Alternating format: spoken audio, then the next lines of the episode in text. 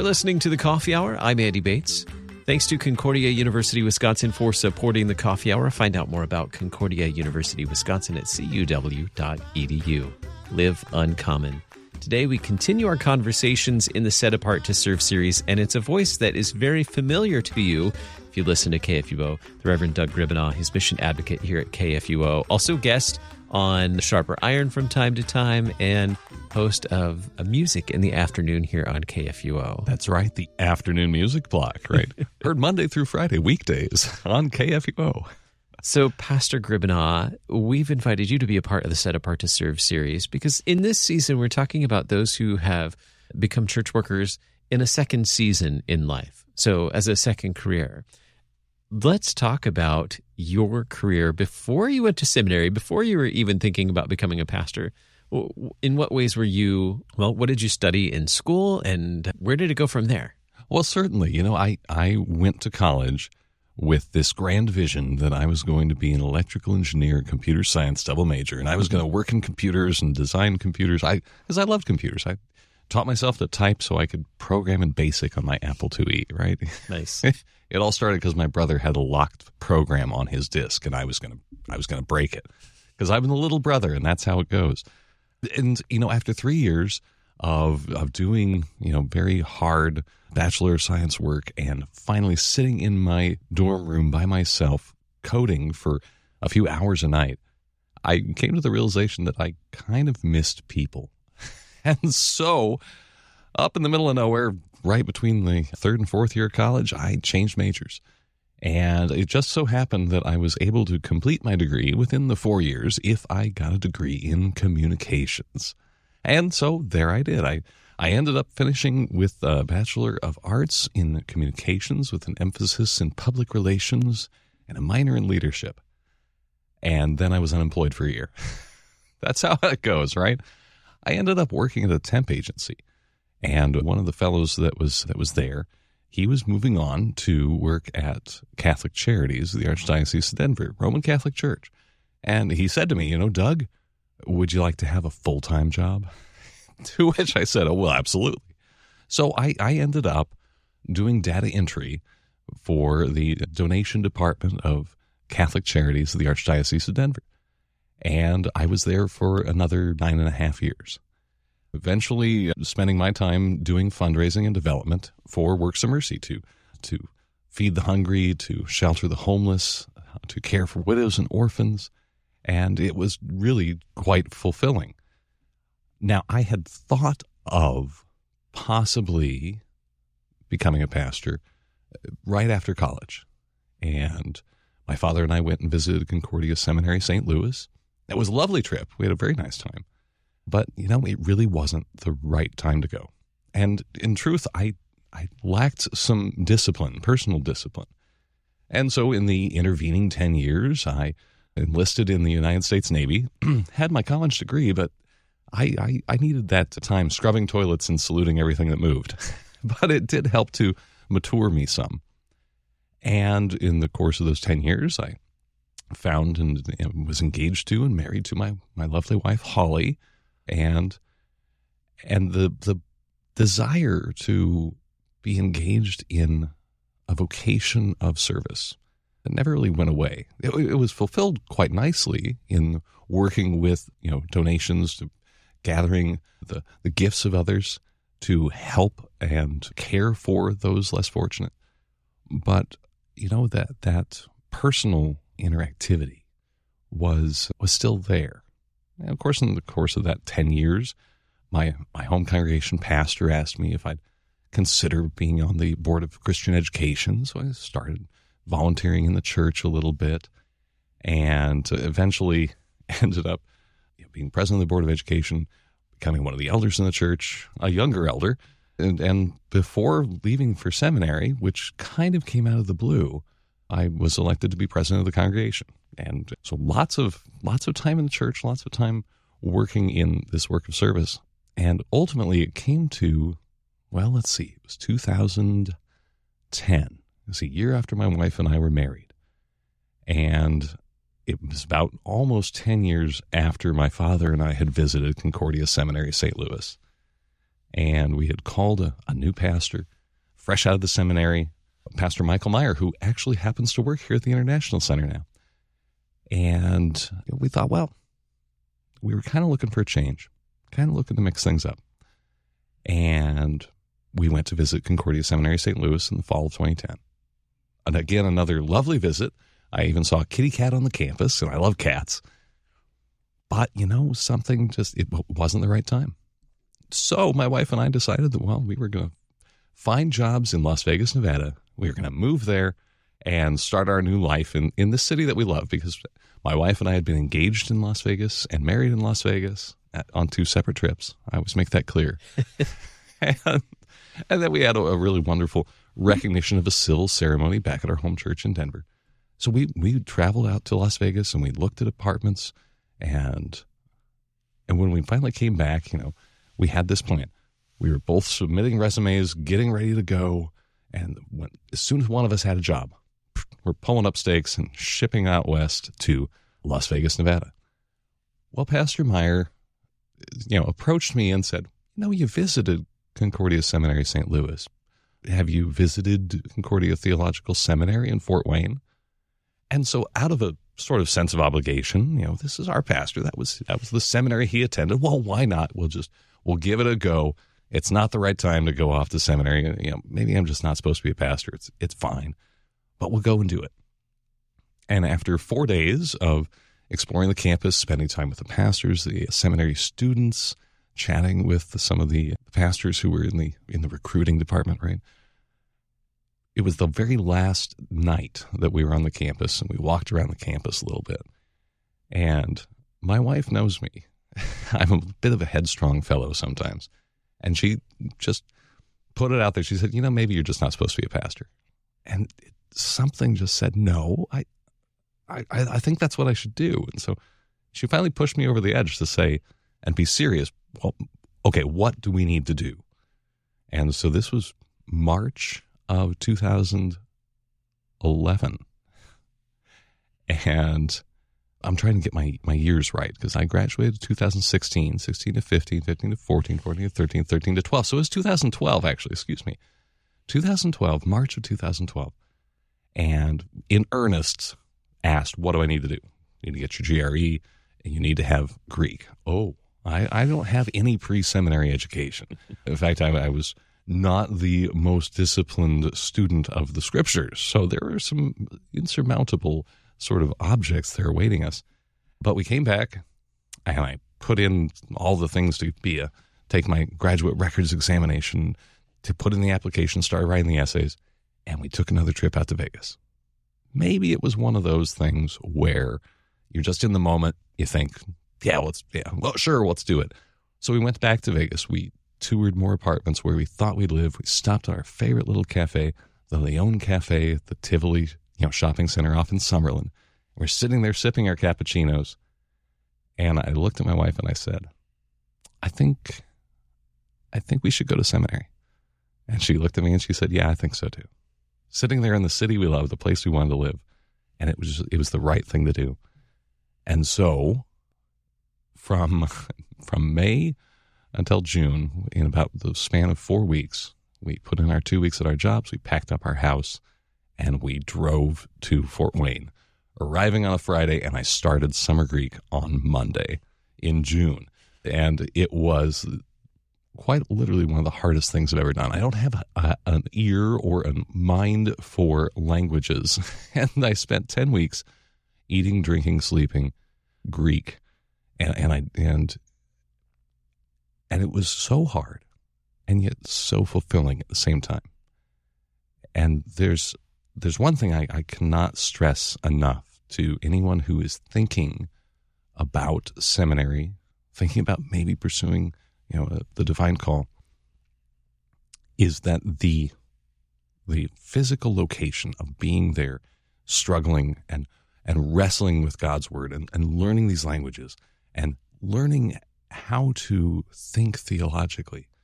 The resident education, being in that physical place, there's so much more than just the learning.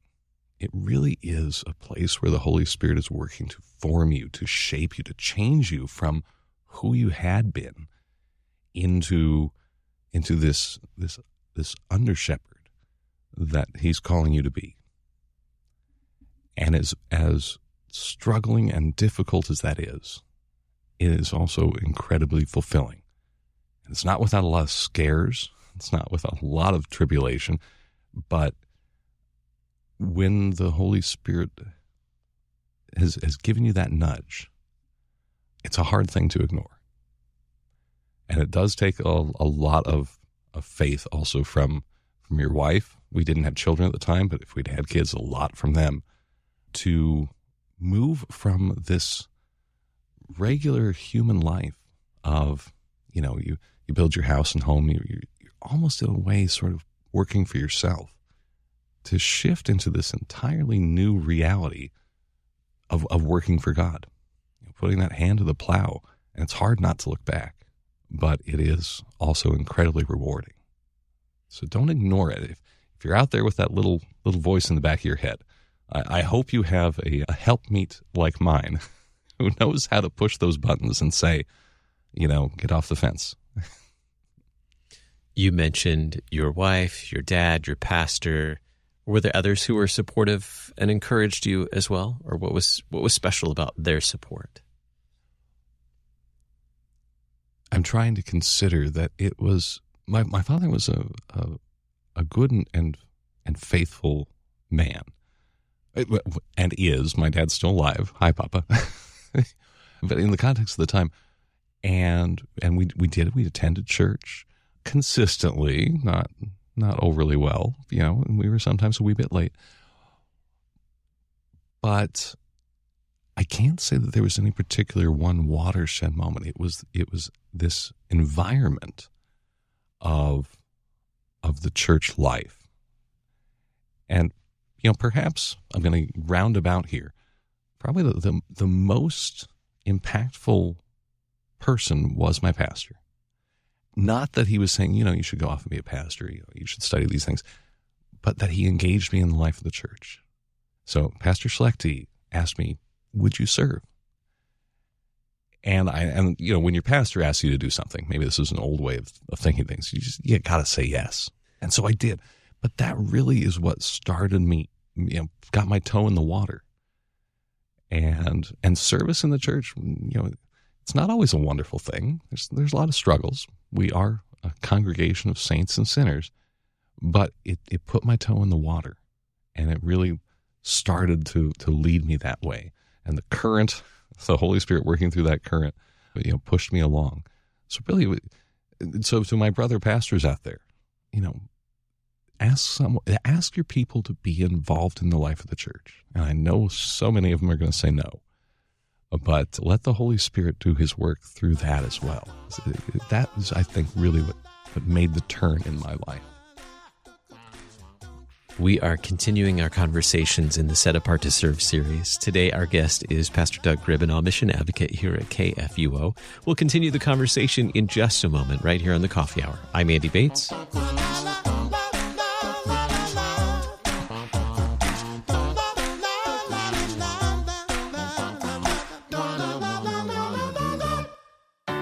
At Concordia University, Wisconsin, we believe you were created for a reason to use your God given gifts to help others, to live a life of self sacrifice in a me first world, to live a life that's uncommon. Whether you're taking one of 50 plus online programs or learning with us in person on the shores of Lake Michigan, you'll be equipped to make an uncommon impact. Learn more at cuw.edu. Concordia University, Wisconsin. Live uncommon.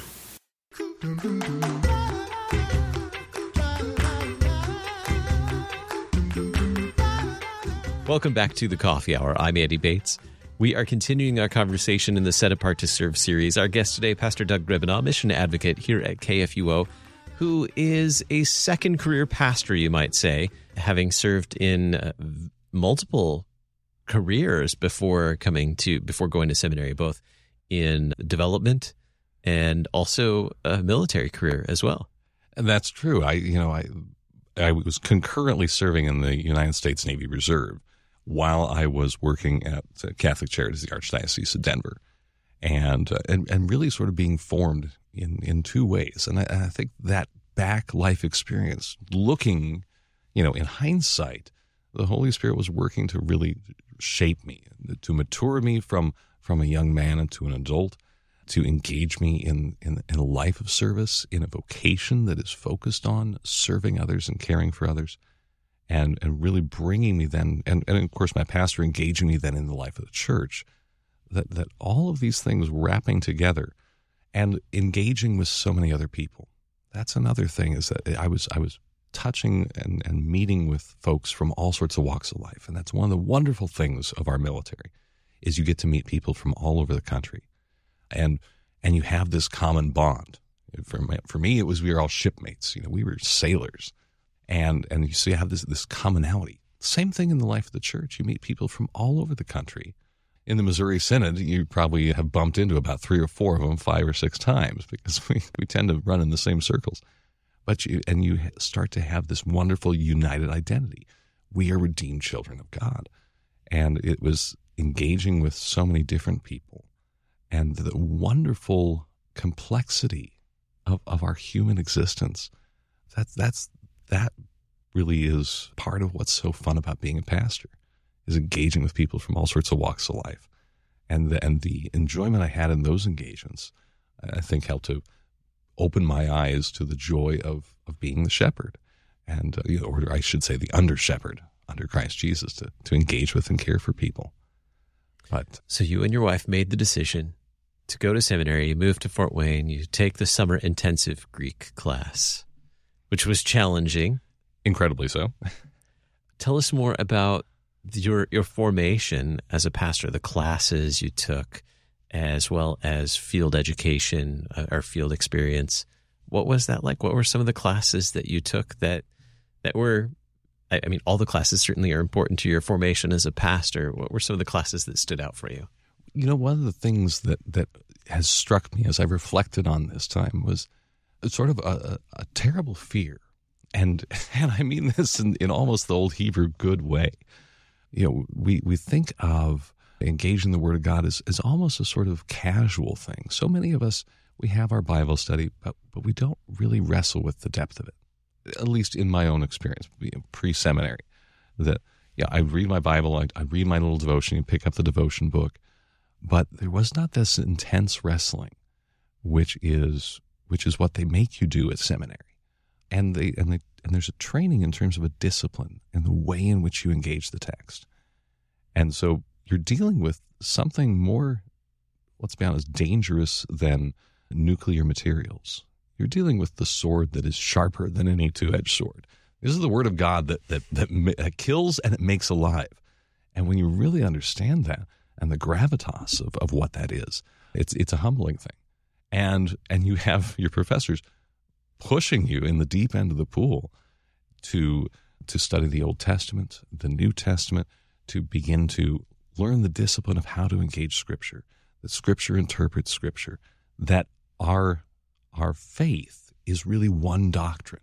And, and one of the examples, you know, I believe it was Martin Luther, correct me if I'm wrong, that you know our faith, the doctrine of our faith is, is a golden ring. And the articles therein all interconnect and support and, and build this unified whole. And if one of those things is out of joint, the whole of this doctrine falls apart. And so you learn to discipline your own perspective, your own reading, and let the text speak for itself. Because the truth is that God's word says a lot of things that we don't like. Because the old Adam within us hates God's word. And and you have to subdue his his revolt and his rebellion within you and and take God at his word. And it, it leads us to places we don't want to go, but it's the places the Holy Spirit puts us through. So we have Old Testament, New Testament, you know, you have terms of systematics, teaching you how to think about Scripture and put all these pieces together. Dogmatics, the things we know, the dogma from the from the, uh, the Latin, I know. And I remember sitting in my very first class for for the New Testament. It was the Gospel of Matthew, and the professor said, "I'm a second career guy, never had any pre-sem training," and he probably I, I know he just assumes that they ever everyone knew what he was talking about. He said you're going to write an exegetical on a piece of on on a pericope, and there were two words in there that I had no knowledge of. Pericope, I have no idea what that is, and an exegetical, I, I, I an exowatical. I literally had to go up to my professor and I said, I don't know what you want me to do. What is this thing?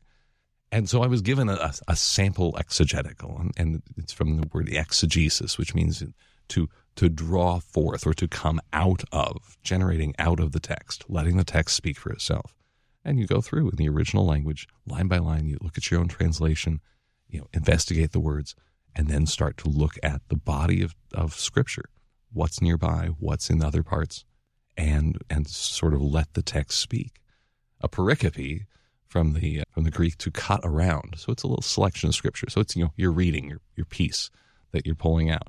And so there's this there was this acclimation I had to do into this new culture of the church, learning you know fancy Greek and Latin terms. And sometimes pastors we we get so used to that after 4 years of of talking shop that when we get into the parish we sometimes continue to talk shop. So uh, so if if you're in the pew and you don't know a word that your pastors use, just ask him and, and say, I'm not sure what you mean by an exegetical. Things along those lines. But beyond that, it was it was the time in chapel because we would go to class, we'd have daily chapel, half an hour, and then coffee fellowship afterwards, and then right back at it. But that time spent with your brothers, with your pastors, it, it shapes and changes you over the course of these years. And really, I, I, I hardly even recognize who I was in 2016 than who I was in 2012. And it's a remarkable transformation, but a subtle one that, that I can't say would have taken place with just the, the book knowledge, studying on my own, remotely with myself, but through those daily interactions and learning the, the discipline of, of the life of the church, of being engaged in God's word and then hearing his word proclaimed each and every day. We have just a couple of minutes left. You mentioned during your college career as a student studying computer science and coding in your room several hours a night, realizing that you really like to be around people, and perhaps this isn't the path for you. Being uh, uh, behind the desk, hiding in a in a cubicle somewhere, always writing code, maybe isn't a path for you. You wanted to be in something that you could interact with people on a regular basis the Lord brings you to seminary through this pastoral formation. You go into field education, vicarage, which is like a one year internship, and then first call, all these places where you get to interact with people. What did you did you see fulfillment of what you were hoping for, getting to interact with people? Well, as always, you know, the, the vision is is rarely the reality. But the, and that's the truth is that we, we, we deal with in the office of the ministry true true humanity, the very best and the very worst. We cry with those who are crying. We rejoice with those who are rejoicing. It is the life of the whole church. But we, at least culturally, sometimes have this sort of everything's fine. You know, how you doing today? Ah, good. How you? And we don't actually have these deep conversations. But but pastors, well, that's who you're supposed to have these deep conversations with. So people open up a little more, and you see the good, the bad, and the ugly, and and it's a wonderful. it, it is a wonderful thing to to be in the trenches with people because our Lord is our Lord's there right with us. And I, I have to say, probably the one of the things that moved me towards this this life of service was I, I was dating a girl in college whose whose father had tried to commit suicide, and I basically just took some time off my my third year, and went and lived with them, and it was in, a sense sort of the, the intermediary with the dad because they were understandably very upset with him and, and hurt. And it, it put me almost in the in a similar role to what a pastor is in caring for others. And there was there was a tremendous joy in in giving comfort to others. And uh, and even even though that, that that relationship did not did not develop further, it was that that time spent caring for those in, in the deepest hurt that, that resonated with me in, in a way that I hadn't expected. For the man who might be considering seminary and pastoral formation to, consider becoming a pastor, second career, who might be thinking about that seminary experience and be a little, perhaps, frightened by the idea of going back to school again at this point in life, having served in a career for a while, the thought of taking Greek might be even terrifying to some. What might you share with that man? The fraternity of of of your of the brethren. Everyone at seminary is invested in you. That you yourself, your spouse, your family, your your classmates, your professors, every single person there is is there to help and support you. And let's not forget the Holy Spirit as well, working to guide and direct you. And and so it's it is a time of tremendous challenge, but you have a, a wonderful family and network that really want you to do well and want you to do to do right, we'll say, right? You know, to be orthodox and faithful. And and having that support really really can overcome the fear. But part of it is just taking that plunge and and and going I, I often think of our Lord when he says, you know, he who has set his hand to the plow and looks back is not fit for the kingdom of God. But as opposed to being such a negative view, I mean, it, there's this, this sobering reality that when you pursue this vocation, the old life is, is, is gone. You, you, you are going to be placed where you're away from family, very likely, where you're very isolated from friends into this new region, this new area, to build and develop a new life. What you've left behind is there, but you can't ever go back again. And, and not in a bad or a good way, but a realization that you've been called out of that old world and into a new reality. And it's a good place to be.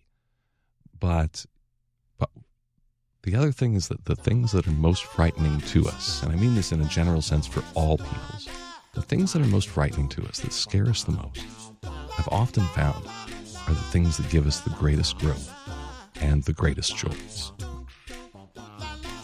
Our guest today, Pastor Doug Griebenaw, mission advocate at KFUO Radio. Thank you so much for sharing your story with us here on the Coffee Hour.